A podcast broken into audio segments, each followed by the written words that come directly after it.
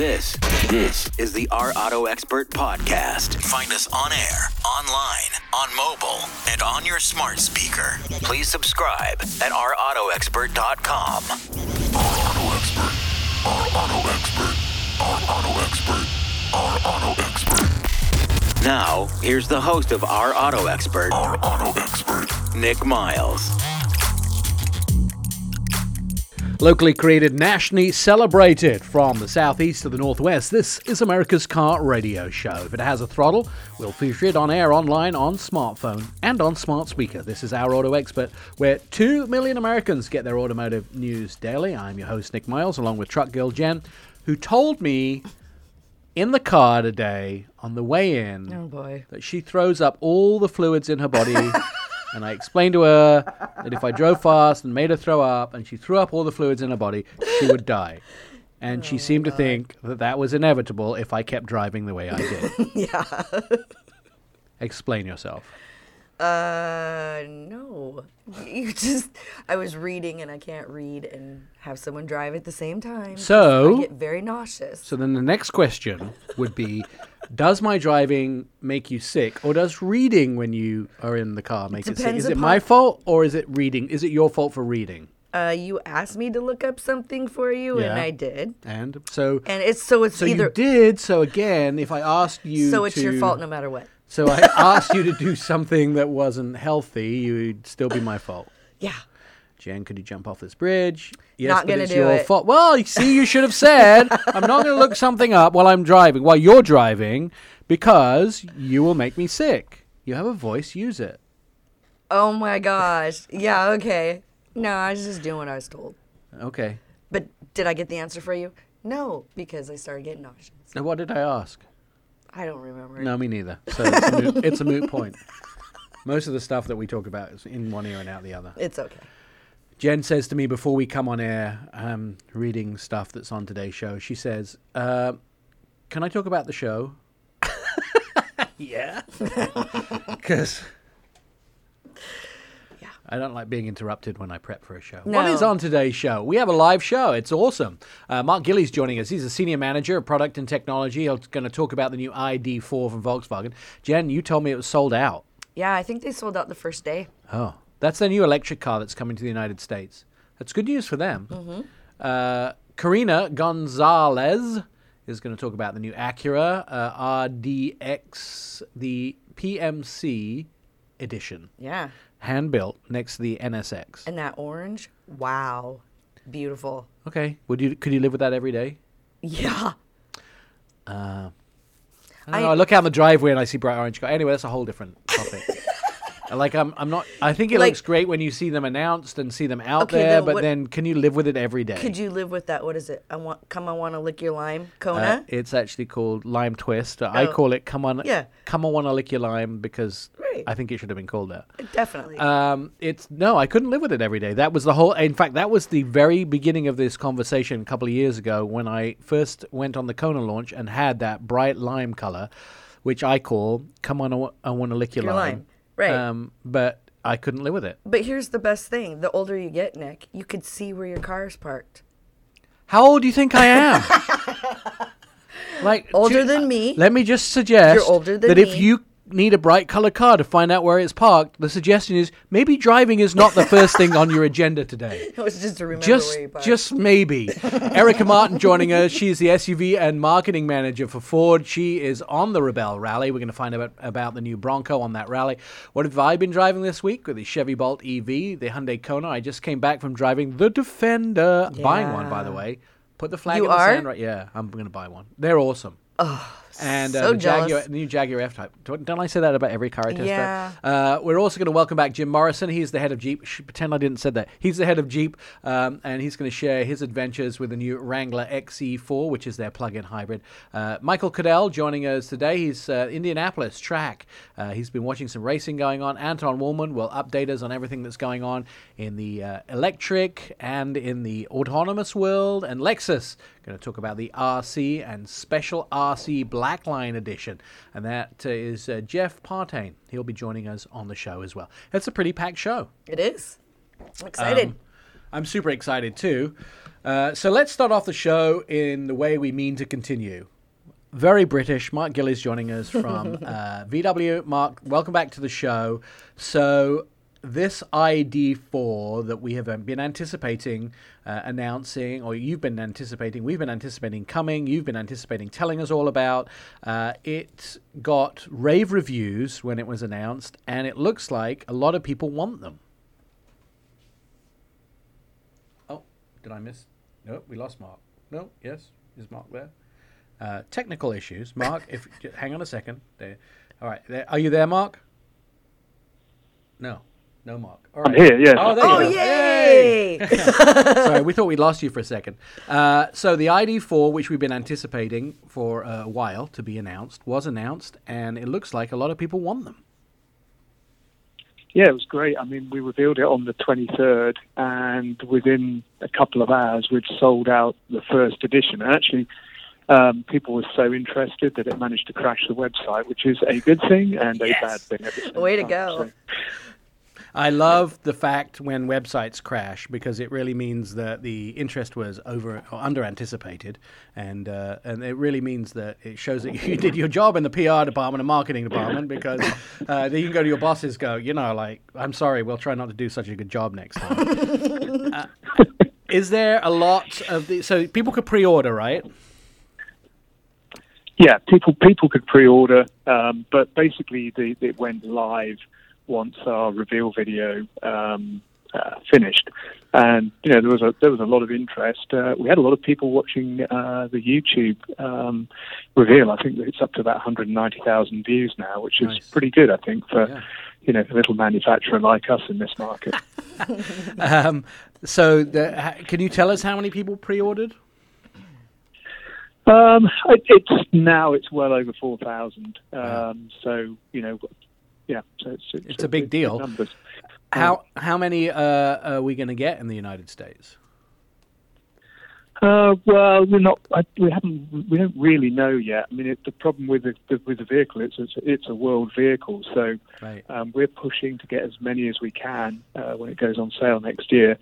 Um, but obviously, there's going to be demand from other markets because, um, but particularly, you know, if you go to a place like Norway, every single vehicle over there seems to be sold uh, as an EV these days. And, and I think, you know, this one of the things, interesting things about the ID4 to me is it, it's more of a world vehicle than the ID3 that we, we put on put out on the market earlier because you know our biggest selling car in the world these days is the Tiguan and if you look at China and the US um, particularly and even at Europe you know compact SUVs are, are where the market's at Yeah. you know, last year they, they sold, we sold about four, four million in this market and we, we think you know, with the pricing and the, the offer that the car has, and with the way it's so much fun to drive, it's going to steal some sales, hopefully, from, you know, regular compact SUVs like the RAV4 and the CRV. and hopefully also from some of the uh, electric electric competitors. Uh, the, the tell us a little bit about the vehicle because, and by the way, I should say all those people in Europe should just buy the ID3 and let us in America have the ID4. But I'm sure that's not how they think. Um, so tell us a little bit about the ID4, uh, the basics for people who are unfamiliar with the product. Yeah, it's based on what we call the MEB modular electric architecture. So it's a basically it's a an underfloor battery pack. In this case, 82 kilowatt hours, uh, giving about 250 miles of range, uh, depending on the model.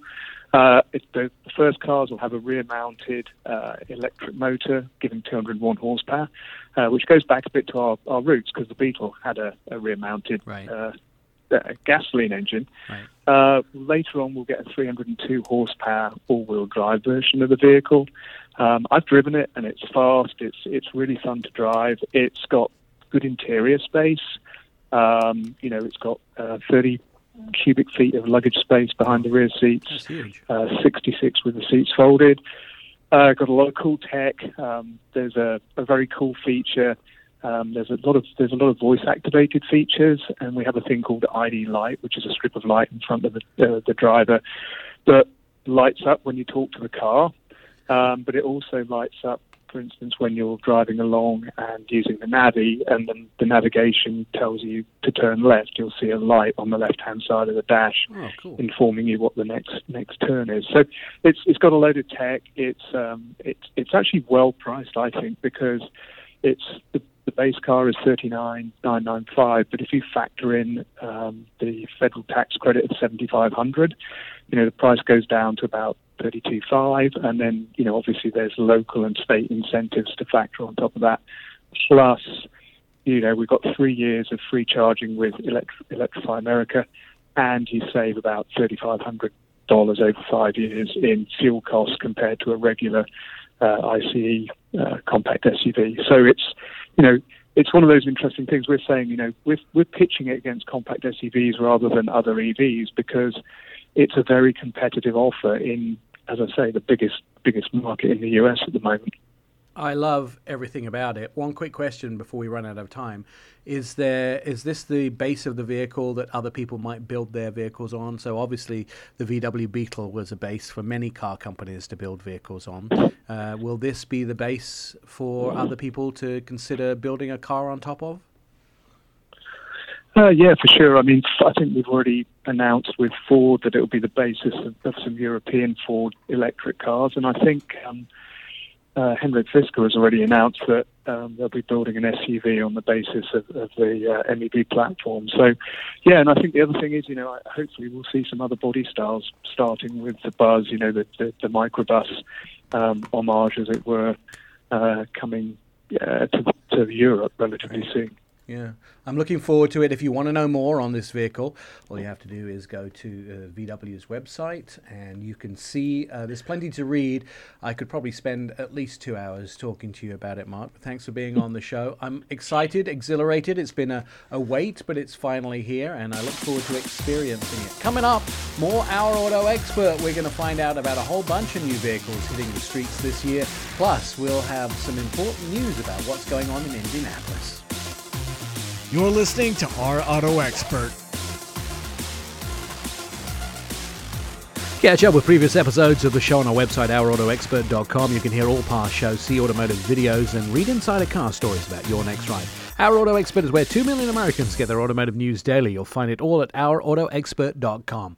We always like to hear about special edition vehicles and vehicles that are worth our time and energy, and that is exactly what we're going to tell you about today. Uh, Karina Gonzalez joining us from Acura to talk a little bit about a vehicle which is hand built, which is interesting. Uh, it is the new 2021 RDX PMC edition. So, uh, Karina, tell me a little bit about this vehicle. First of all, what's the name of the color that you guys displayed? Because um, I almost had to put shades on to look at it. It's very bright. Yes, you definitely won't miss it on the road. So the color is called the thermal orange pearl paint, and it's um, exactly the same color that you can find on the NSX supercar.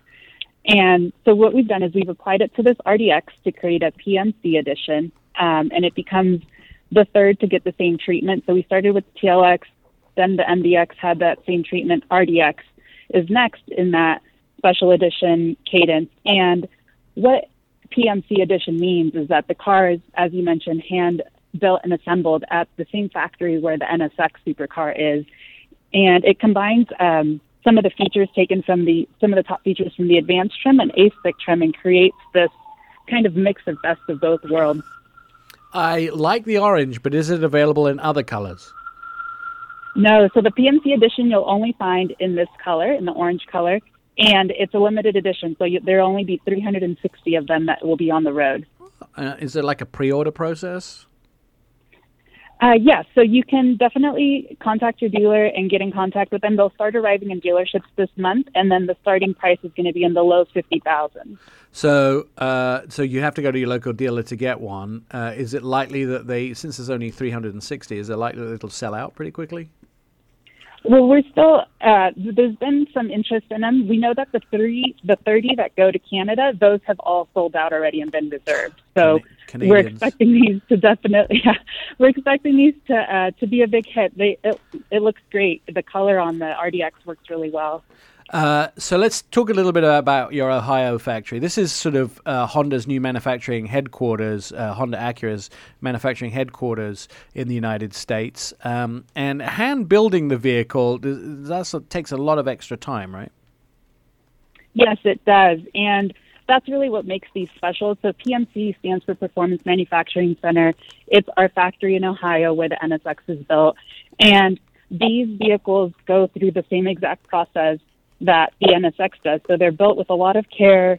There's a lot of special attention uh, paid to make sure that it's just a really uh, premium vehicle once it comes out on the other side, and it just gets the same exact treatment as the NSX does.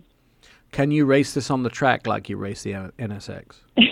you can definitely take it around for a spin. Yeah, that would be that'd be fun. Uh, it, it has lots of amenities. I mean, just like the RDX does, the regular RDX, you've you've really packed it with things like your super handling all-wheel drive. Um, which, by the way, I drove uh, the MDX with uh, super handling all-wheel drive, the last generation of super handling all-wheel drive, um, at Mudfest, which is the Northwest Automotive Press Association's event that they have every year, where you get the cars nice and muddy, and uh, all the journalists drive them around the track. Um, and it, it, it performed. It was the best performer for me on on mud. Um, you know, sort of not harsh off-road conditions, but sort of uh, more Baja-ish, but on on mud. Uh, it, it performs really well. Since then, there is a new generation of super handling all-wheel drive. And does the RDX live up to the to the first generation of, of the super handling all-wheel drive?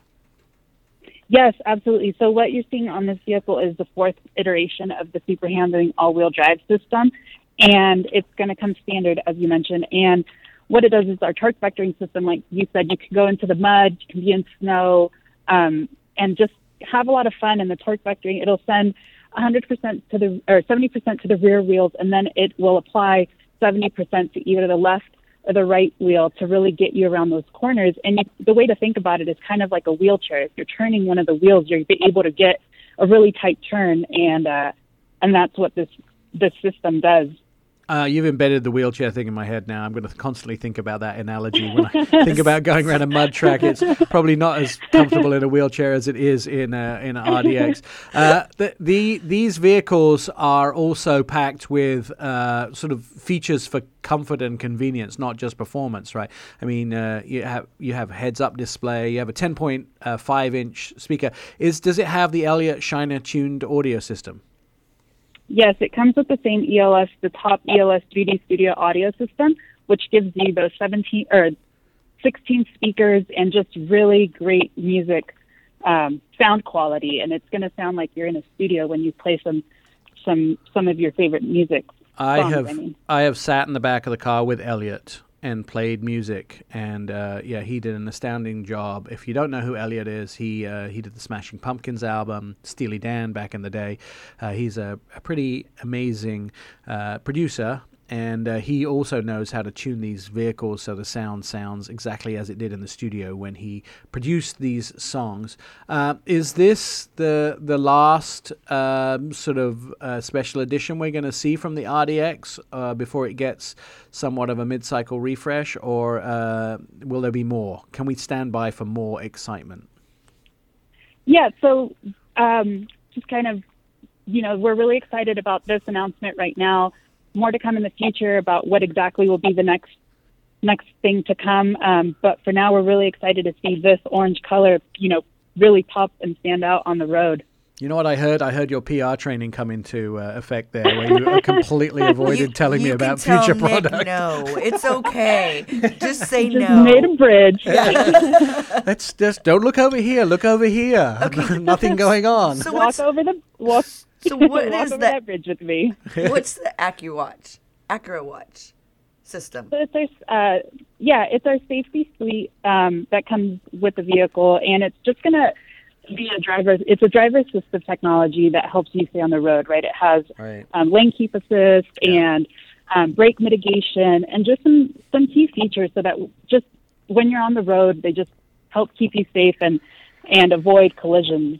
I like that. Collisions are bad. We all agree with that. It's got some great things like uh, great 20-inch black gloss wheels, uh, roof, a nice black gloss roof panel, panoramic moonroof, black gloss door handles, a diamond pentagon grille, which is a nice color grille surrounding. It's a it's a nice vehicle. If you want one, you're going to have to go to your local dealer and check it out because there's only 360. Oh, the Canadians stole 30. Uh, thank you, Karina, for joining us. More Our Auto Expert on the way. You're listening to the R Auto Expert podcast. Your smart speaker can be your radio. Just say, hey Google, hey Alexa, or hey Siri. Play our Auto Expert radio show, and all the previous episodes of our show or podcast are available. Hours of endless fun await you. I'm Nick Miles, and this is our Auto Expert radio show, where two million Americans get their automotive news daily. Uh, one very important event that is uh, is on top of us, uh, or is I might might be over. I think it's over already. Is the Rebelle Rally, um, and this is interesting because last year we talked to Emme Hall quite a little bit. Uh, she drove a Rolls Royce Cullinan through it, but this year there is a new vehicle available to do uh, the Rebelle Rally, or a new vehicle that's kind of exciting uh, to be in it. Um, there's quite a few actually, uh, but interestingly enough, uh, this is the time to talk about it. And Erica Martin, the SUV marketing and communications manager from uh, Ford, is joining us to talk about a little bit about the uh, the Bronco. Uh, so the Rebelle Rally is the first all women's off road navigation uh, navigational rally in the U.S. Uh, what what does that mean, uh, Erica? Navigational rally. Hi. So that means um, we're going to be traveling traveling 1,200 miles over eight days um, in various off-road terrain, using nothing but a compass and a map to get around. So they'll be taking away our phones and all of our technology, um, so that we only need to rely on those our, those tools and you know our brains. The well, that's a good thing. This is breaking the stereotype that we all need uh, phones to get anywhere. Um, it uh, it sounds a little bit like the stress level is really high in this rally. Is it? Um, well, the rally's taking place uh, next week. It starts. Um, so all I know is what we've been practicing, and even in the practice, I will tell you there are definitely highs and lows. Um, it is a little bit stressful um, when you when you think you might have lost your way, uh, and it definitely takes some some cool head under pressure to to get yourself back on track. Where does the rally take place? Where or when? Sorry. Where? Where? Um, it starts in uh, Lake Tahoe area and then um, heads up to. Um, now, you w- tell us a little bit about the, the Bronco that you're driving because you have a, you have a Bronco in the in the event, uh, and and there is something where these vehicles aren't really allowed to be modified, right? Yep. So the the whole idea behind the Rebelle Rally is that the vehicles must be stock. Um, we're gonna we are driving a Bronco Sport actually, which is the Bronco of small SUVs, uh, Right. the smaller of, of the Bronco family. Um, we will be doing some slight, you know, allowable modifications like um, some aux- an auxiliary light bar from our sponsor Rigid, um, and we're going to be, of course, wrapping the vehicle in a really cool livery so that we, even if we, no matter how we finish, we're, we're going to look really good. I can tell you that. but other than that, everything is stock. That's perfect. Uh, uh, now, at the same time, the Bronco Sport has been probably the less talked about Bronco out of the three family members. Uh, you think it's up to up to the rally? I do. I mean, um, you know, of course, it's not the traditional Bronco that everyone was waiting for and everyone remembers, but I think that in order to put the Bronco name on this vehicle, they made sure that it has all of the off-road capability that is expected of a Bronco. Um, you know, we'll have all-terrain um, tires. We will have seven um, GOAT modes, which are kind of GOAT stands for goes over all terrain. Right. So um, we have you know seven different modes that automatically calibrate the vehicle based on the terrain that you're driving in. So I think um, it's a perfect vehicle for a novice off-roader like myself and like my partner. Um, so we're excited for uh, to have it on board as our third teammate. I'm excited that the rally is really an inspiration for young women, isn't it? Hmm I mean, I can tell you from the training that we've done with former and current rebels, um, it's such an amazing community of women. Um, this this women's off road community. They have been so welcoming, and just meeting them and seeing all they've accomplished is, is so inspiring for for me. And I keep saying, you know, it sounds kind of cheesy, but no matter no matter how we finish, we haven't even gotten to the rally yet. It's already been so rewarding to be a part of this community, even for just a little bit. Now, tell us a little bit about your rally partner. Um, you know, you've been friends for 10 years.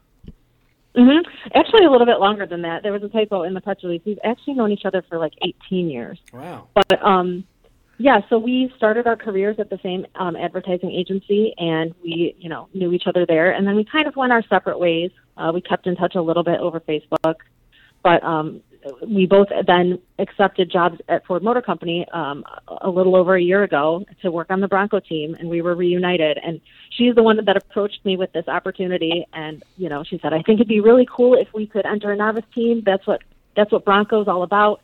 You know, making off-roading fun and accessible for everyone, and helping novices have as much fun as experts. So I want to do this, and I want you to be my partner." And I said, "I think you're crazy." let's do it. I love it. That's Uh, awesome. So tell us a little bit uh, what you know, because part of these partnerships is is also being yin and yang. You can't be good at everything, but you're good Mm-hmm. at some things, and your partner's good at other things, and then you become uh, sort of a, a single entity moving forward. So what do you bring to the party, and what does she bring to the party? Um, so, so there's two roles in the navigation rally. You know, there's a driver and there's a navigator.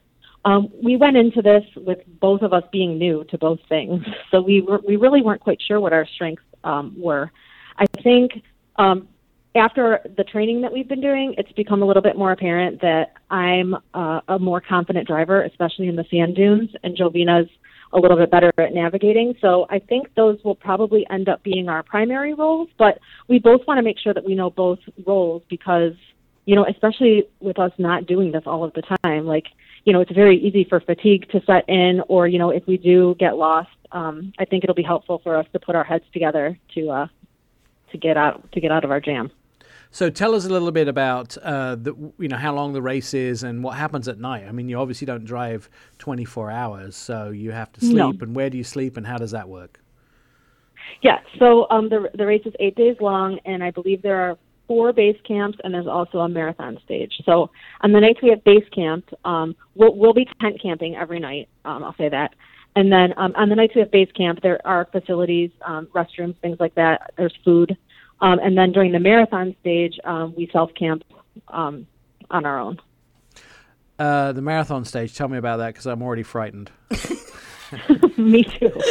um, it's it's just uh, it, the, the marathon stage is basically just just um, there's that the fact that there's no base camp and that it's kind of you know your your night is kind of factored into your you you need to manage that time as well. Where normally you know you you're back at six. Um, that's when dinner's served. Like here on this one, you could go as long as you want and get as many checkpoints as you want um, before you turn in for the night. So, if you're comfortable driving at night, you could do that.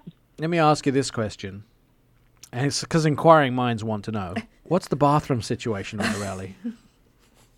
Um, like I said, I think there are, there are facilities at base camp, but I mean during the day, I mean it's It is sand the, dunes, the, right? the largest bush you can find. I'm sure the words "Do you see anybody else around?" have come up once in a while. yes, exactly. Cats come to mind. You know, have plenty of wipes on board. Right?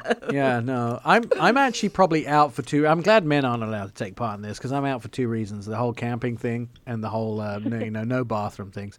I'm too old Are to you do a that. prima donna over yeah, there? just like glamping is about it, no cable TV is roughing it for me. Glamping? Yeah, Oh no, no cable. TV is roughing it for me. I have to tell you. Uh, it's it's well. I listen. I have to take my hat off to you. Um, how do you think you'd? Uh, have you got to meet some of the other competitors in this race, or have you been studying them? Yeah. Um, so we we have two other Ford teams, um, Ford sponsor teams. One being Shelby Hall, uh, Rod Hall's granddaughter, and she has a an experienced navigator um, joining her. And then we have Elana Scherr, who is a- an automotive journalist. Um, she's a car driver, and um, she has an experienced partner as well, Betsy Anderson, who also has driven a lot um, in Baja, uh, Sonora.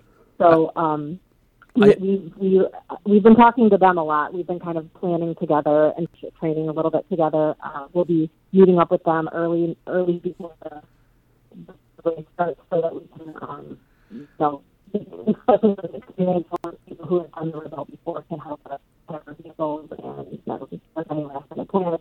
And then, as I mentioned last week, we were out in the training with um, I think I think uh, Erica, we seem to have uh, we lost your cell phone signal unfortunately because you got a little far away from the phone. But uh, that's Erica Martin. Uh, she is the marketing communications manager uh, for Ford, driving the new Bronco Sport um, from that is doing part of the Rebelle Rally, this uh, 1,242 mile rally event, the true test of strengths. Um, for all of those women drivers. A ten, you know, eight to ten day competition in the desert of Nevada and California. Uh, I personally am out. Jen, I think it'd be great. do you? Oh yeah. Well, let's find you a car and a partner and a sponsor. Yeah. Anybody out there want to sponsor Jen to do the Rebelle Rally? Perhaps you could take one of your trucks. That's what I was thinking. My big uh, mama's rust bucket. Mama's, That's that what you my call truck. it? Yeah, my old truck. Yeah. Mama's Rust Bucket Mama's entering Rust the Bucket. Rebelle Rally. Who would be your drive partner? Do you have someone that you would drive partner with? Oh, I don't know. I'd have to really think What- about that. Kelly, your sister. Yeah, but you gotta remember. Well, yeah, maybe Kelly. She'd be really good at navigating, but she gets car sick. So, yeah, I'd have to really think about. What is that. it with your family car sick? I don't know. I. I can't- my dad does too. Really? And your, and your yeah. mom? Yeah, she can't read in the car either. Maybe it's a genetic thing. I don't know. Yeah, clearly. None of you are good co-drivers, by the way. Fine, left here, right here. I can just imagine how. I don't know. Being be. stuck it, with somebody for that long a time in stressful situations, you would definitely have to have a really good partner. ten days with your sister, who would win? We're not even gonna go there. Would there be tears? oh, probably. Are you horrible to each other when you get nasty? uh, no, no, we're not. We just don't talk to each other. Silence. Uh, it's not very good when you're navigating for someone. Exactly. More to come on the show. We're gonna gonna talk about the vehicles that we've been driving. Plus, we'll talk about the new Jeep 4xe. You're listening to Our Auto Expert. This is our Auto Expert Radio Show, celebrated from the northwest to the southeast. This is the world's car radio show. It has a problem. We'll feature it on air, online, on smartphone, or on smart speaker. This is our Auto Expert, where two million Americans get their automotive news daily. I'm your host, Nick Miles, along with Truck Girl Jen. Um, let me just tell you, Truck Girl Jen, would you ever consider your, changing your name to SUV Girl Jen? Sports car is better. Sports car girl Jen or Sports car Girl Jen? Sports car, no, it doesn't work. hypercar. Hypercar Jen. Yeah, and how many hypercars do you own? I don't need to own any. Is that how it works? Why not? Um, all right, so I have to tell you, I had the most amazing time in Palm Springs Yeah, uh, area. Actually, La. Quinta, um, driving the brand new uh, Land Rover Defender. Gonna buy one. Just gotta have one. They are they're me. They're rough, they're rugged, they're refined, they're connected, they have loads of tech, but at the same time you can hose them out with a hose pipe. Perfect for dogs, perfect for my lifestyle. Mr. Motorcycle owner here. Um, it's just it's just absolutely incredible. I took it on the sand dunes in the desert, and uh, what are you rolling your eyes at me for? Because you always get to do the really cool stuff. I do. uh, there was a gentleman who was on the trip who'd never been off road before. Mm-hmm. And they made the fatal mistake of sticking him behind the lead car. Oh no. So let's just say he had to do things several times to get them right. And I'm sitting there and we're going up really, it's hot, 110 degrees. Yeah. We're going up really, really soft sand. Oh wow. And so if you stop, you sink. And you stop, you can feel the vehicle sink. And he stopped. And I'm like, no, no, no, no, no, no, no, please, no, no, no, no, stop. And then we all, I just like a row of defenders, like nine defenders. Sunk. well, did it get you out? Shovel time. Oh no, there's no way you get out. When it sinks up to the axle, you don't get out of that. Yeah, it was. We had to back out to get harder sand. And once you get moving, it's fine. But you can't sit there. You just feel the sand just give way. It's soft. It's hot. Uh, Sounds like give we need some more engineering details put back in the vehicle. Uh, no, I mean it's a really capable vehicle, and it, it got itself out um, of the soft sand. Except for him, he had to be dug out. So I have a question Yeah. then. So do you like the Defender or the G Wagon better? Oh, the G wagons. Are, so they cross shop. They, they cross shop them. They they are the same size of vehicle. You cross shop them, but the G wagon I think starts like one hundred and thirty five thousand. The Defender starts at fifty. Yeah. Big difference. I Well, could get I I'm could get asking. one G wagon or three Defenders. Which do you like better though? Um, I will have a Defender because it's reasonably priced. I, I was looking. I bought a I, I bought Mustang Marquee. Mm-hmm. I ordered it, and uh, it was sixty four thousand dollars, something like that. By the time I put everything on it, Don't worry, I'll be paying it for 25 years. And 25. Did you put it on your house? No, kidding. And I look at the Defender I want, and it's like 71, and I'm thinking, you know, um, just saying. yeah, you really can't fit the dogs in the Mach E. Yeah, I think you can. All I, I think no, I, I think? I think you possibly can because five? yeah, when you put the back seats down, it's an SUV. It's got big space. You put the back The seats Mach down. E? It's an SUV. Okay. It's a it's the first Mustang Mustang SUV, and you put the back down, and you have plenty of room in there. Okay. Um, but I I would have more room in there than I probably would have in the Defender. Okay. I'd have to put the seats down in the Defender just to get the five dogs in too. Mm. Um, but it's and there's two kinds of Defender. There's the 110, which is the long one, and there's the 90, which is the short one. Small Everybody boxy likes the two door 90. They'll probably come up with a convertible one in the future. That's going to be the sexy car, but the colors are so amazing. So I don't know how much you know about Land Rover and their colors, but Land Rover originally was conceived um, using aircraft parts. So they took old aircraft parts and they built a vehicle out of them.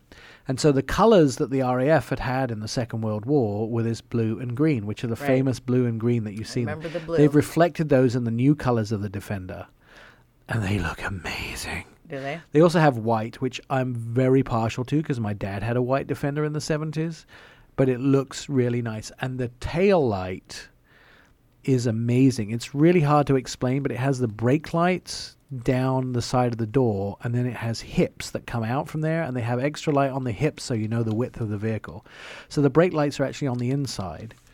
Are you Googling the back end of the Land Rover Defender? Yeah, I wanted to see what you're talking about. They're really, Oh, that is really cool. nice. Um, it's just not. It's just rugged. It's manly. It's a four-cylinder or a six-cylinder. I should say aggressive. Manly is an inappropriate word. It's it's aggressive. It's capable. It's capable on road. And you know what? I was surprised at the r- drive on road. You know how Rolls Royce prides himself uh, of a magic carpet ride. Uh huh. This has air suspension. Uh huh. And let me tell you, the ride is phenomenal. Just so smooth on road. So smooth on road. Uh, if you want to see my review, it'll be up in uh, uh, on on our website this week, ourautoexpert.com. I You like the I like the fascia. It looks really nice. It I also got to drive the brand new F-Type um, from uh, when I dr- I went from the airport in Los Angeles out to Palm Springs, and I drove it there. By the way, that's a drive, which is a soulless drive, uh, driving from the airport. But but it was interesting being able to drive that uh, vehicle as well. The new F-Type, they've really refined it, and it was an extremely fun drive as well. Did you have the 575 horsepower? No, that's V8? the R. I had I had the 300 and dot com 80. Huh. 380 horsepower, which by the way, if you put it into the dynamic mode, Yeah. uh, it it's has the gurgle. Yeah, we call that different things. What do you call it? I'm not even gonna go there. Something rude.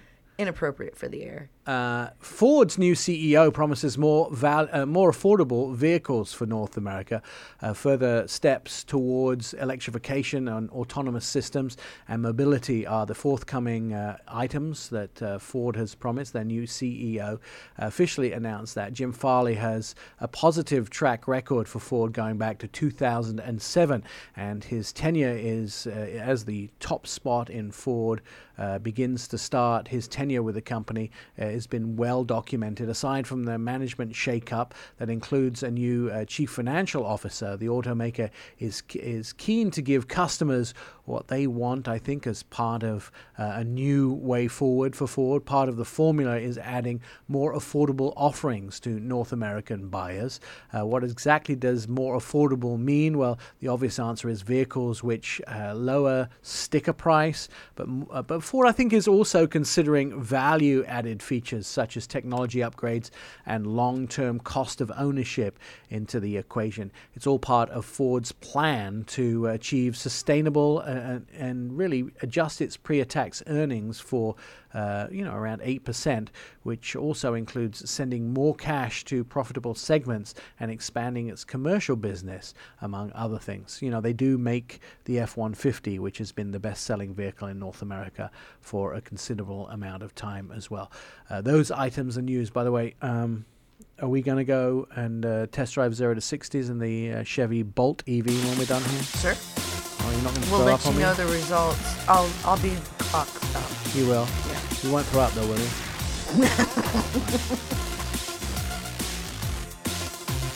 You're listening to the Our Auto Expert Podcast. Your smart speaker can be your radio. Just say, hey Google, or hey Alexa, or hey Siri, play our Auto Expert. Here we go. My phone's. Here we go. Stop, stop, stop. Go away, phone. Uh, all previous episodes of the podcast are available. Hours of endless fun await you. I'm Nick Miles. This is our Auto Expert radio show where 2 million Americans get their automotive news daily. They get it all from our auto expert, truck girl Jen, here along with me. I hopefully you'll be SUV girl Jen when you uh, get to have a go in the brand new Jeep uh, 4xe, which is their uh, electric plug-in electric. I love the Jeep. Rubicon, but You do? Yeah. Who doesn't? Who doesn't love a Rubicon? I know someone else that loves a Rubicon too. Mm-hmm. Jim Morrison, the head of the Jeep brand, joining us on the phone to talk about uh, definitely uh, on the back of the news, Jim, that California is not going to allow sales of any gasoline engine cars as of uh, 2035, I think it is. Uh, at that point, uh, you're already making the first steps to electrifying uh, your brand, and the Jeep 4xe is. When, when will we actually be able to buy it, Jim? Well, we're going to start production of the uh, the Wrangler 4xE at the end of this year, and and uh, customers will be able to see them in dealerships uh, in the first quarter of next year. Uh, I'm excited about this. You've actually been in one. You've been driving one, uh, testing it out. What's the what's the real world like? You know, real world driving like of this vehicle? Well, you know the uh, the real world driving is what you'd expect from a Wrangler. All the open air feeling and of fun and excitement, but then it brings to you um, even more torque than you can imagine, um, and uh, and complete quiet. So whether you're you know um, driving around um, town or whether you're driving it up a rock, uh, it's you know done with complete silence with the most torque ever. You know, 470 pound feet of torque is a ton of torque, so it's a blast to drive. Uh, but it does it in a way that no other vehicle can, with uh, with the capability of a Wrangler and the fun uh, to drive that you'd expect from a Jeep. So I'm I'm going to guess when you're in electric only mode, that's 25 miles of uh, nearly uh, nearly 25 miles of electric driving. I'm I'm wondering, is that silent when you're driving along? Is it a bit eerie having a Wrangler that doesn't make any noise? Yeah, it is. You know, when when it's in uh, when it's in regular or four high, it uh, it has the um, you know the pedestrian detection sort of hum you know that you have, so you can hear a little bit of that, a little bit of tire noise. Uh, but what's really cool is you put it in four low and you're you know you know driving around um, you know off road, it's completely quiet, and uh, you know the the uh, the experience is like something I've uh, I've never had before. And then you step on the gas and it's got all of that torque and it just flies. So it's uh, it's a lot of fun. I like the idea of electric vehicles because uh, because of the amount of sort of instantaneous speed and the amount of torque too. Uh, the opportunity has the opportunity arisen for you to take this off roading yet? Oh yeah, no, trust me, I've uh, pushed it really hard, and and uh, we have a, an off-road park that's really about five minutes from my house, and and uh, there's a really cool 45 and 50 degree uh, incline uh, that that uh, it's it's kind of like a, a chunk of Moab, and and uh, you know the uh, the first time I had had it, I went halfway up and stopped. Um, my wife was in the jeep with me, and and everyone's looking. It's like, oh, what's he doing? Doesn't he know you're not supposed to stop halfway up? An event like that, and I was like, trust me, I know what the engineers have done with this thing, it'll it'll be amazing. So uh, up we went, and um, it was uh, it was incredible. So uh, it's a pure Jeep, and you know it, it took us a little bit longer to get to market with uh, with our first electric uh, vehicle because we needed to be true to what Jeep customers expect from us, and, and we needed to be a really capable vehicle, and and I think we've done it with the 4xE. Do you think there's a there's a proposition for all electric Jeeps in the future? You know, that's our plan. You know, we uh, we're starting with the Wrangler uh, here uh, in America. We've already launched in Europe the um, uh, the Compass and the Renegade, and um, you know the, uh, the the plan is to have uh, all Jeeps electric, and you know the the future is is coming to be more and more electric, like you said, and uh, and we've got a solid plan. We want to be the the greenest SUV brand in the world, and and certainly electric is the way to get there. Uh, and I like the idea as well. Is there a reason that nobody seems to have ever done a diesel hybrid plug-in electric? Is it just too expensive? You know, I think that's the the, uh, the probably the main uh, inhibitor. We looked at it, and interesting enough, that they, they, I've got a Gladiator diesel, eco diesel in my driveway, and and uh, you know I'm pulling 25 miles per gallon all the time with that thing, um, which is just incredible. Um, you know, and and so you combine that with uh, with hybrid, it would be a great uh, uh, a great connection. But I think the the, the the combination of the torques are probably just overwhelming for most uh, powertrains to handle, and then the, you know the added cost of the diesel on top of the uh, the electric technology would be really cool, but it would be uh, would be very very expensive. Do we uh, do we expect, uh, or do you have pricing already? Are we getting pricing for the uh, four x E? Yeah, we're going to announce pricing in November, so uh, we haven't uh, haven't come out with that yet. But one of the cool things about uh, Wrangler is um, it has the uh, the best uh, residual, you know, all of the time. I mean, it's it's incredible how these things hold their value. So, you know, add on that, you know, the ability to add a you know seventy five hundred dollar um, Tax you know, credit, government uh, tax credit to to a lease. Uh, these things are, are going to be incredibly reasonable for uh, for uh, any customer to uh, uh, to lease. So it's going to be a, an interesting proposition because I think it's the first time ever in the marketplace anyone's really put together something with a very very strong residual and uh, and an electric powertrain. Is it going to be available in all trims, or is it going to have its own special trim? It's going to uh, be in three trims. It's going to be a, a 4xE, an entry level 4xE, and there's going to be a Sahara 4xE and a Rubicon 4xE. All of them will bring with it, you know, kind of the blue badging the blue accents. Um, right down to the Rubicon having a blue hood patch signal and blue tow hooks. You know, nice, uh, nice differentiators. Not just the charge port. It's you know you'll be able to tell at uh, 50 miles an hour whether you're going down the PCH or the the um, I-75 in in uh, Michigan. You you can tell, hey, that's a little bit of a different Jeep, Right. and uh, you know that's nice. And it's it's going to be fairly generous to the wallet as well. Uh, good fuel economy. Well, yeah. The the, uh, the nice thing is it's uh, 50 mpge or better. We haven't got the final final from the EPA, but we're expecting it to start with a uh, a high four or a low five. You know, which is which is really incredible um, when you combine the amount of capability that comes with it, and it does zero to 60 in like six seconds. So to put it in perspective, um, I mean, it, it's not a Ferrari. People think, you know, when you say zero to 60, expect, you know, crazier numbers, but this is a Wrangler. It's 20% quicker um, than a uh, than a V6 Wrangler. So um, it's uh, it's really fun to drive and pulling it um, an all electric range of um, you know probably um, 20 20 to 25, and then when you combine it with the gas, you almost you know 375 400 miles of combined range. It's uh, it's got a lot to offer. So uh, these vehicles, you know, obviously arriving uh, starting at the beginning of next year for most people, is it going to be an even distribution around the country? Because I know already these are super necessary if you want HOV lane stickers in California. You, you know, that's going to be a market. Uh, California, Oregon, Washington, uh, and then some spotted PZEV states around the United States are going to be the uptake markets for this initially. Is it going to?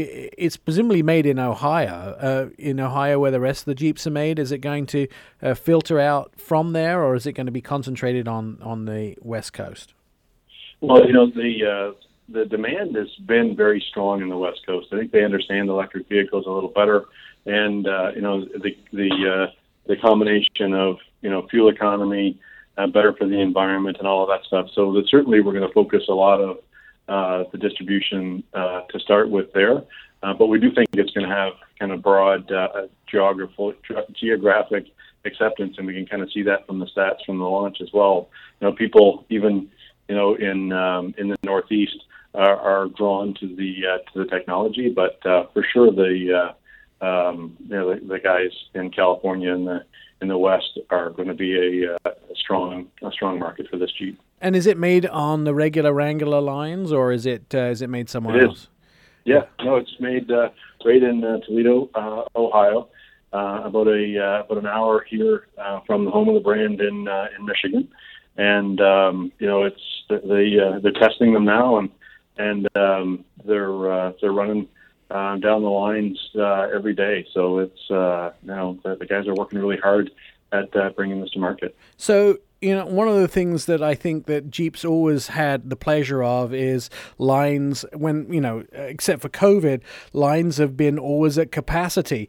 I mean, as many Wranglers as you make, you, you tend to sell. I mean, you've had some amazing sales months with Wranglers recently. Is this going to take up, if they're on the same lines, is it going to take up space which would uh, then put, you know, remove some opportunities to have gas or diesel ones? Uh, because you're already pretty much at capacity, aren't you?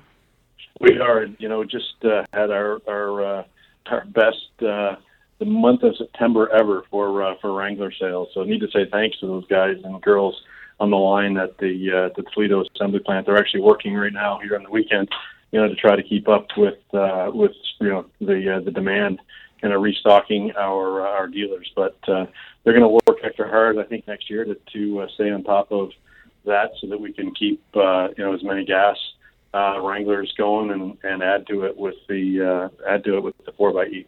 Uh, I'm kind of like the idea of these vehicles. If I want to um, order one now, is it through the dealer or can we go online and do reservations? The uh, the dealers will be taking orders uh, starting in November. All right. Well, I'm going to actually look forward to that happening as well. Uh, hopefully, we'll get a chance to test drive them soon. Hope is that on the plan? Yeah, the plan is uh, December at some si- at some time you know, if, if everything comes together, we're still trying to work out all of the details with, you know, the social distancing and you know, how do you do that and drive right, with right. somebody and, and all right. uh, you know, causing the bubble problems. But uh, you know, looking forward to uh, experiencing that with you because I'm sure you'll uh, you'll like that. We'll be able to uh, yeah. uh, really enjoy that together. Yeah, put me on the list. Jim Morrison, he is the guy at the top of the chain of Jeep and uh, the 4xE, the new Jeep Wrangler. I want one, I think. You're listening to Our Auto Expert. Your smart speaker can be your radio. Just say, hello, Google, hello, Alexa, or hey, Siri. Our Auto Expert radio show, play it all. And the previous episodes of the podcast are available. Hours of endless fun await you. I'm Nick Miles. This is our Auto Expert radio show, along with Truck Girl Jen, where 2 million Americans get their automotive news daily from our Auto Expert. Joining us on the phone, the other half of our Auto Expert, Mike Caudill, who has been kissing some bricks. Is that right? So awesome. That is correct. I have been kissing some bricks uh, for the past four days. You will both be incredibly jealous as I stand here talking to you right now. I am in Indianapolis Motor Speedway, the coveted brickyard and home of the Indy 500. Are you uh, are, are you actually getting a chance to see some racing going on? I, I am. I've spent uh, three days here. I watched the GT4 race, the TC race, touring car race, and then I've uh, had a chance to watch the uh, Go Fast cars with the Indy cars going around the track. Helio Castroneves, Jimmie Johnson made an announcement that he will be racing in IndyCar permanently next year from NASCAR. So yeah, a lot of great stuff here uh, at the track. If you take a deep breath, Mike, can you smell uh, racing fuel? Uh, I have been elbows deep in as many pits as I can with racing fuel, and uh, you know, I got to tell you, man, it, it, this is a bucket list for me. I I'd never been to this track. My home track was uh, Sears Point uh, up in Northern California, which is where I'm from. And uh, this track is awesome. It's so big, so massive. And uh, listen to this. They normally pack in 350,000 people here on a race weekend for something like Indy 500.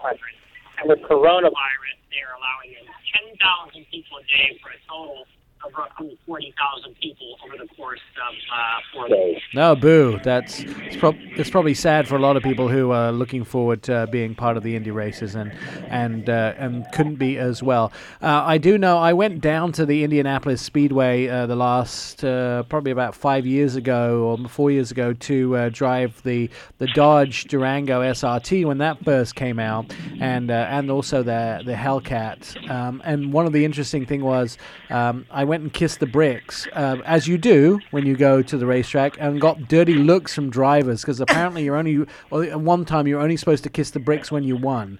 Everybody else is allowed to stand and take pictures, but you only kiss them if you won. Well, I kissed them. Ah, there you go. So uh, I, I, never, I've never washed my lips since. Did uh, you? Just to let you know. Didn't you also drive with Andretti? Uh, uh, we had the opportunity to drive with Andretti. Yeah. In fact, it was uh, Andretti that was very upset that we kissed the bricks. Oh, that's a yeah. whole that's a whole different that's a whole story. Other day. Uh, Mike, do you ever think you get the chance to drive the speedway? Uh, I won't this weekend, but at some point I will. If I was willing to stick around uh, through tomorrow, there's a chance I've, you know, of course, uh, as you know, Nick, I've uh, got a 2021 Chevy Corvette Stingray coupe in my possession for the week that I'm test driving. And every time, uh, by the way, I got to tell you guys, you guys, this is the best part about this car at a track like this. Is that when you drive in, nobody asks for credentials. Nobody cares about parking passes. Like I'm staring at the car right now. I pass, just drive past everyone, and I park wherever I want, and I walk away. Nobody cares. I- Isn't that awesome? and I, Mike Mike called me the other day to tell me that that they were just waving him through when he was coming to the racetrack.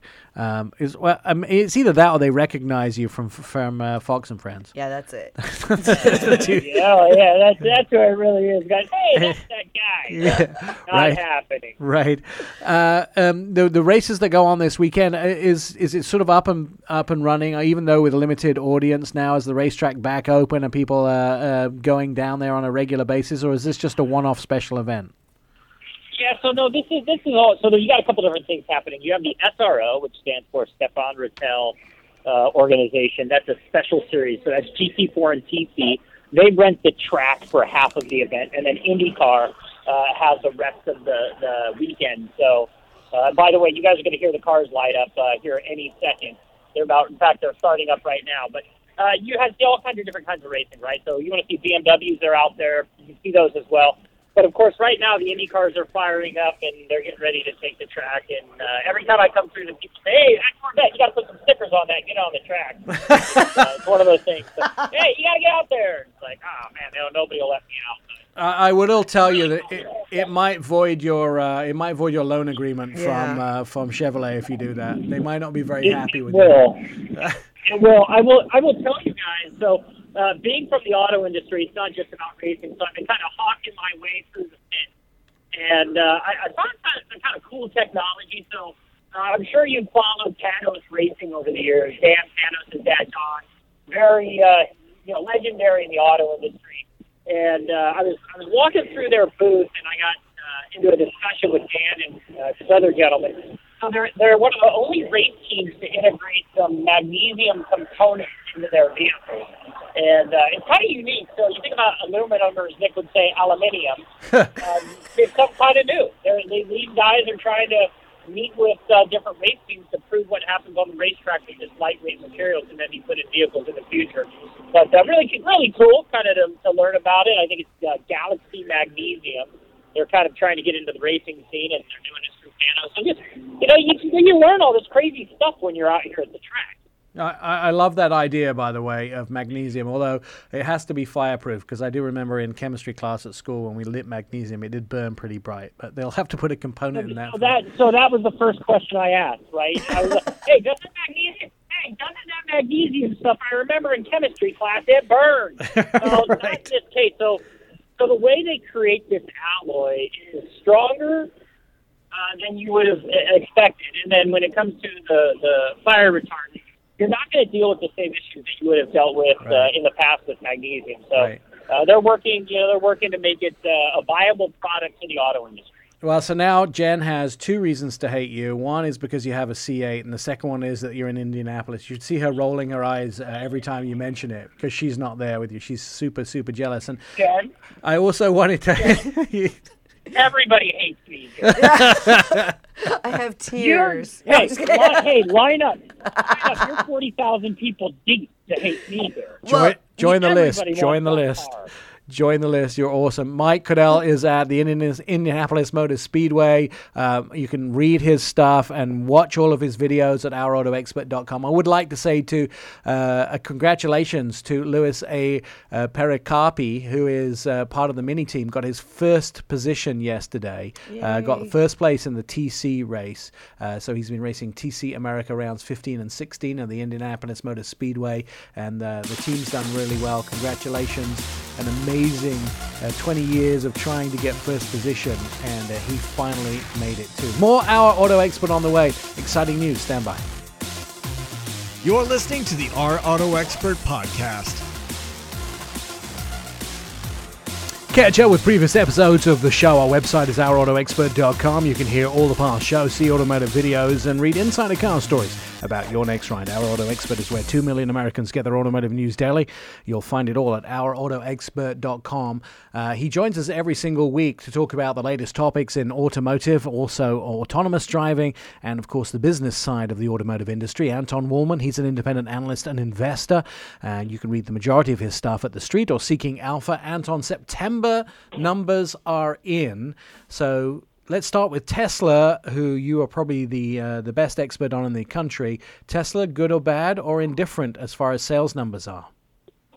Well, the number they reported was uh, essentially in line with the market expectations. They reported a a hair under 140,000 cars sold for the September quarter. The mystery comes when we try to reconcile that number with the numbers that have been reported in the individual countries around the world. And of course, we don't have some of the countries reporting individual numbers, most notably, for example, the United States. But in several of the countries in Europe where Tesla has already reported, um, it doesn't add up to a number that would suggest 140,000 for the quarter. Uh, in Europe, they would have sold certainly no more than approximately 30,000 units for the quarter. And then when we look at China, uh, those September numbers are not in, but we actually have numbers for July and August. And if we do some extrapolation and some reasonable guesses there, it looks like China was probably not much more than about 40,000 for the quarter. So 30,000 for Europe, 40,000 for China that leaves us with the other half, the other 70,000 coming from the United States and the rest of the world. And it's a little hard to get there, but I guess it's not impossible, but it's something that we are going to have to reconcile here uh, as we uh, get the remaining numbers. Uh, interestingly enough, the where is the vehicle sold um, for, you know, apart from the United States? Where else is it sold? Well, obviously in uh, yeah, yeah. Canada, all of Europe. Okay. We have um, Australia, New Zealand, South Korea, and a small number of other countries. So those are the main points. Uh, those are the main main uh, the main places. And even if those other countries, excluding China and Europe, uh, you you extrapolate those numbers, you probably aren't going to come to more than ten thousand. Well, the, some of them, I mean, you could see uh, more than a handful of thousand units perhaps coming from South Korea, which has been a very good market for Tesla starting at the very end of 2019. Uh, but yeah, the totality of it, it, means that the United States as a country uh, would have to be the major swing factor. And we've seen reports from all over the country where uh, many of these uh, Tesla lo- uh, sales locations have been full of cars, and usually they're all gone by the last day of the of the quarter. But this time around, you go to these lots, and I've personally seen at least one of them, and there are you know hundreds of cars sitting there at the end of the quarter, and you have to ask yourself. Um, something didn't get sold here. So what happened? Or at least they didn't get delivered to regular consumers. Was there a secret fleet sale that occurred somewhere in the background where title actually shifted on these cars, but they were never removed from the lots. Something here is going on that uh, is not uh, visible to the naked eye. Is there uh, is is it thinkable that Tesla made a calculation error in reporting? No, I don't think so. They, this is not a calculation error. The question is only to the extent that uh, of which they may have done one or more fleet sales in multiple geographies around the world in which title could have been shifted from uh, Tesla to a buyer that isn't like your usual Joe Sixpack who just goes out and picks up one car and drives it off the lot, but rather that they've said, "Hey, we're, we're taking these 400 cars over here, and uh, you know we'll we'll uh, we'll take physical possession of them maybe a little bit later." Uh, let's talk a little bit about uh, Volkswagen. We had Mark Gillies on earlier on today talking about the ID4. It seems to have got a great reaction in the United States with its unveiling. Uh, even though they only have an early prototype model here, those people that have seen it and uh, the stats look really good, and it looks like maybe uh, 4,000 of them uh, are, are, on pre order so far. It could be more, but that's the number that's seen. But the model, the ID3, which is their earlier model only for sale in Europe, uh, many countries around Europe uh, looking at September sales for that. Uh, where are we standing with VW's ID3 in Europe? Well, the sales in Europe started around September 10th, and in uh, a large number of the European countries here, just in the last three weeks, it became easily the number one best-selling all-electric car in um, several of the countries in Europe. So they're off to a good start, and um, uh, we think that that will continue. Uh, for almost as long as the eye can see here. Clearly, the ID4 will also begin deliveries in Europe uh, only within the next uh, month or two. So we're getting it here in the U.S. at the end of December. Europe gets it at least a month, month and a half before then.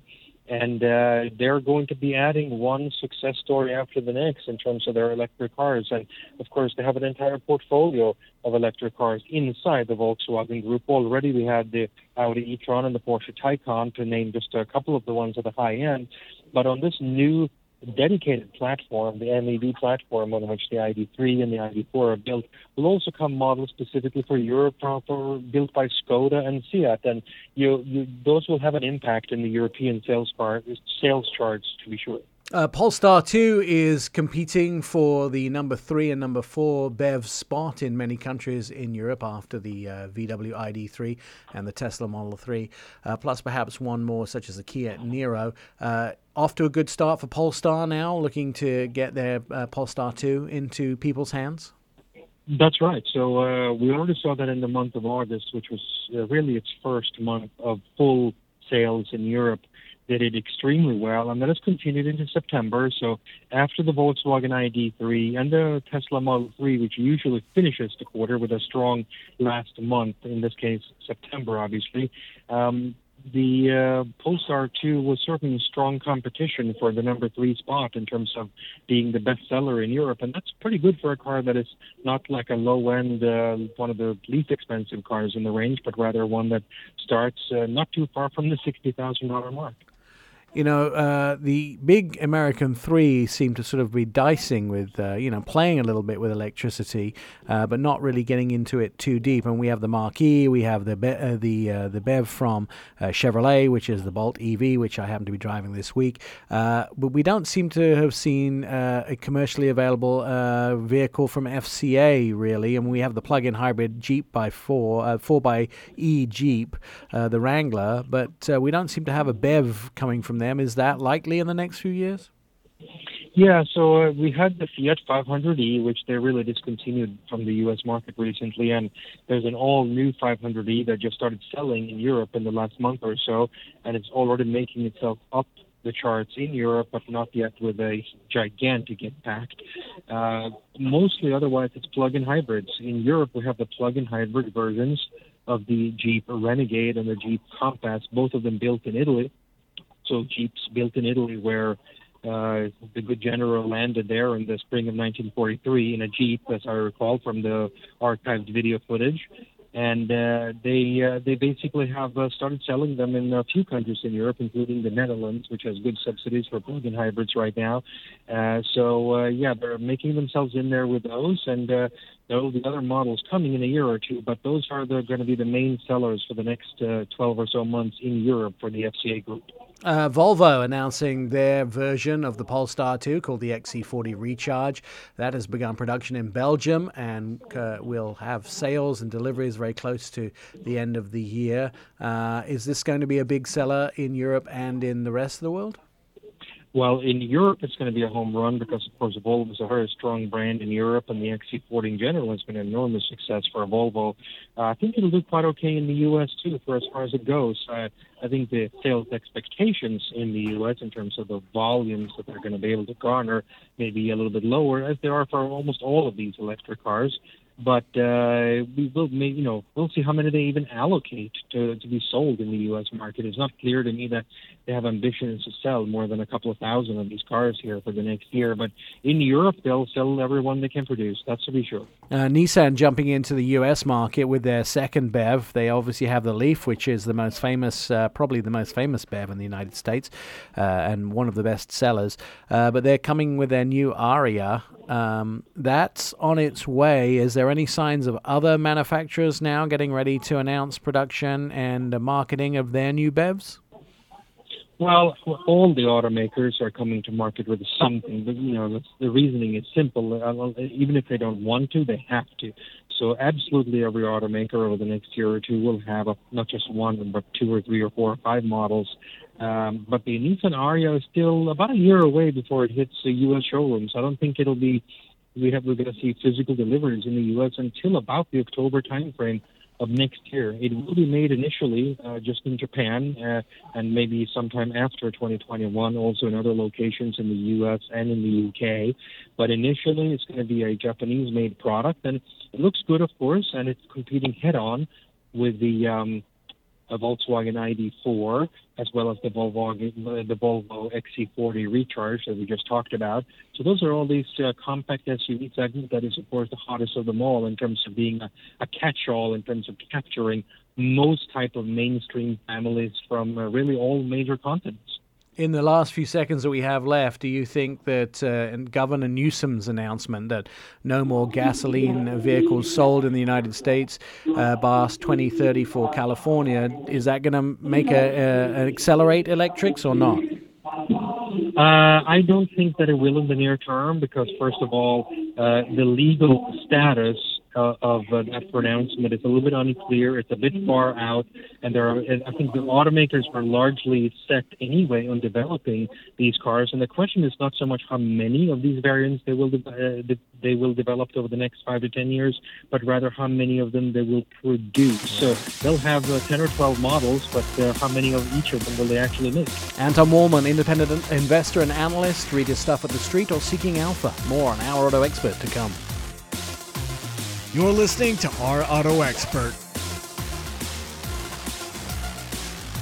This is our Auto Expert Radio Show on Facebook, Twitter, and Instagram. You can start a conversation with us and ask a car question. Just direct messages at Our Auto Expert. Our Auto Expert is where 2 million Americans get their automotive news daily.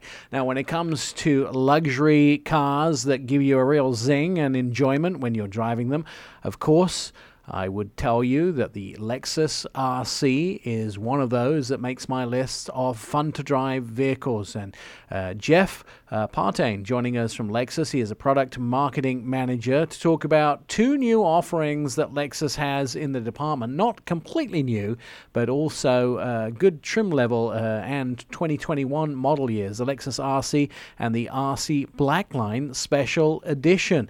So I always enjoy, Jeff, talking about special edition vehicles uh, because they tend to be limited runs and they hold their value really well. Plus, they give you a lot of extras that you. I had to tell automakers this, but you don't really pay for them. You sort of get given them for free just to uh, include in the vehicle. So tell us a little bit about this new RC Special Edition and what it contains and how it looks. Nick, thanks for inviting me on this show. I'm really happy to talk about the RC Blackline Limited Edition. As you mentioned, there's only 350 units of this car being sold this year, and it's based on our F Sport RC grade and available in both a 2 liter turbocharged engine or a V6 uh, 3.5 liter naturally aspirated uh, engine. And the exterior of this car is equipped with our triple beam LED headlamps that accentuates the aggressive styling of the F Sport that it's built off of. And the vehicle comes with a 19 inch split five spoke F Sport wheel with dark vapor chrome finish, and that's coupled with darkened exhaust tips to highlight that bull styling. And then the vehicle is available in ultra white or cloudburst gray, which is a new color for RC and exclusive to the black line.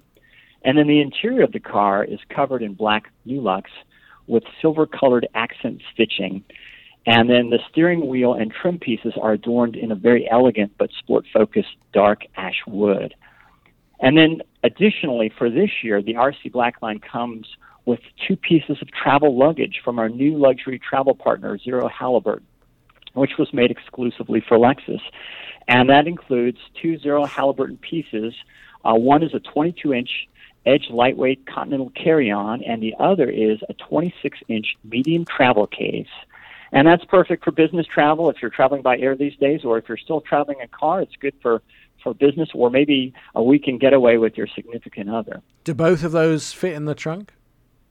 Yes, they did. that, that might be a bit of a faux pas if that, if they didn't fit in the trunk too. That's pretty awesome. Uh, I I do. I'm looking at pictures of the uh, new Blackline edition, the special edition that you've brought out in the RC, and I have to say the white is out. I mean, the silver's nice, but the white, ooh, that blue. really looked good. That really looks good. I love so, the blue. Uh, that no, it that really makes great. those those things pop. So you're absolutely. It it makes those other features pop. So I agree with you completely. Uh, the RC was introduced in uh, back in I think 2014 or so, and it's really been a major sort of player in the Lexus. Uh, I would guess portfolio of vehicles. It's it's the sort of vehicle that everybody gravitates to when you can't uh, you know afford uh, an LC. The the RC, the RC is kind of the cool sporty sedan or cool sporty two door coupe, I guess. Yes, that's right. So a couple of things. You bring up a good point. Um, so this car had a, a, a, a redesign in 2018 model year, and it takes a lot of the standard model takes a lot of its design cues directly from the LC coupe. So the front fascia and spindle grille are very much reminiscent of what you see in the LC coupe, and it also has integrated LED and daytime running lamp headlamps. Again, taking those cues from the coupe, the, LC coupe and the base model or the standard model is, is shod with 18 inch five split spoke wheels. Um, for the F Sport, that overall design is accentuated by a more aggressive F Sport spindle grille, and that vehicle comes shod with 19 inch five split spoke wheels with a graphite finish. Um, so absolutely, and to your point, Nick, you know the thing about a coupe is a luxury coupe. It's a luxury performance coupe. Uh, the people who buy this car, they kind of want it all, right? They want a car that looks cool, that they look cool in, that has performance so that they can take a spirited drive, but also doesn't beat them up. They can drive it every day, and it kind of gives them comfort and luxury, whether they're driving home from a long day at the office or maybe taking out their significant other to a, to a fancy restaurant. Um, I like the idea of also sort of having this performance edge to the vehicles too. Um, you know, the the sort of the, the feeling of being able to get off from the light onto the freeway a little faster than everybody else, which I think is is an awful lot of fun with these vehicles too. Uh, is anyone racing the RC? So, uh, so for RC, we do have IMSA RCF, uh, which is uh, we have a V8 uh, engine, but this car, these these cars have three separate powertrains. So the RC300 comes with a two-liter four-cylinder turbocharged engine that produces 241 horsepower, and the RC300 all-wheel drive comes with a 3.5-liter V6 naturally aspirated engine, and that produces 260 horsepower. And then the RC350 rear-wheel and all-wheel drives come with a 3.5-liter V6 naturally aspirated engine, and that produces 311 horsepower, and that gets you to 0 to 60 in a brisk 5.8 seconds. So. Uh, I can't speak to whether or not they're racing these cars, but they're certainly able to take them on a very spirited drive. Have you got to spend some time in the six liter at all? Oh, so uh, yes, absolutely, and uh, it's it's it's a real it's a real gas. The thing the the car is incredibly uh, performance oriented. Uh, so if you're talking about the RC350, it's just a car again that's really fun to drive with Yeah. the V6. It's it's uh, incredibly uh, performance oriented, but as I mentioned, um, it's also a car that has a level of refinement and uh, and comfort. And one of the things that we that we offer with the with the F Sport is adaptive variable suspension. So that allows us to increase the damping response on this vehicle to kind of ramp it up depending on whether you want to do a tight corner and very kind of circuitous or how should I say a, a, a very spirited drive down a, a windy road, or if you are going on a bumpy road, you can dial that back, that that damping force back, so you can have a more comfort-oriented ride. You sound like you know me a little bit, Jeff. Just just saying, just saying. In the all-wheel drive version, how's the how's the burnout? Now, Does that work really well in the all-wheel drive in the uh, t- in the rear-wheel drive version? Oh yes, absolutely. this car, this car will get you going, and, and uh, it's, it's, it will get noticed and look. I don't want to get you in trouble. I don't want to Well, get it's- again, it's one of these cars people want to drive this. and People who drive coupes you know they're engaged they, they want an engaged driving experience right, Yeah. and so we want to provide that to them absolutely Jeff, this was super informative. I'm, I'm super stimulated about this vehicle, and I'm looking forward to uh, actually seeing the Black Line version in uh, in person uh, because it looks absolutely outstanding. And who doesn't like uh, darkened wheels and uh, tailpipes? Uh, Jeff Partain is from Lexus. He's a product marketing manager, and we've been talking about the new RC uh, Black Line Special Edition, which is definitely a vehicle that looks amazing. I yet have to tell you if it drives amazing. OurAutoExpert.com is where you can get the show 24 7. I'm Nick Miles along with Trico Jen. You've been listening to Our Auto Expert with Nick Miles. Find all the show episodes at ourautoexpert.com. Please follow us on all social media Twitter, Facebook, and Instagram at Our Auto Expert and message us for a quick and witty response.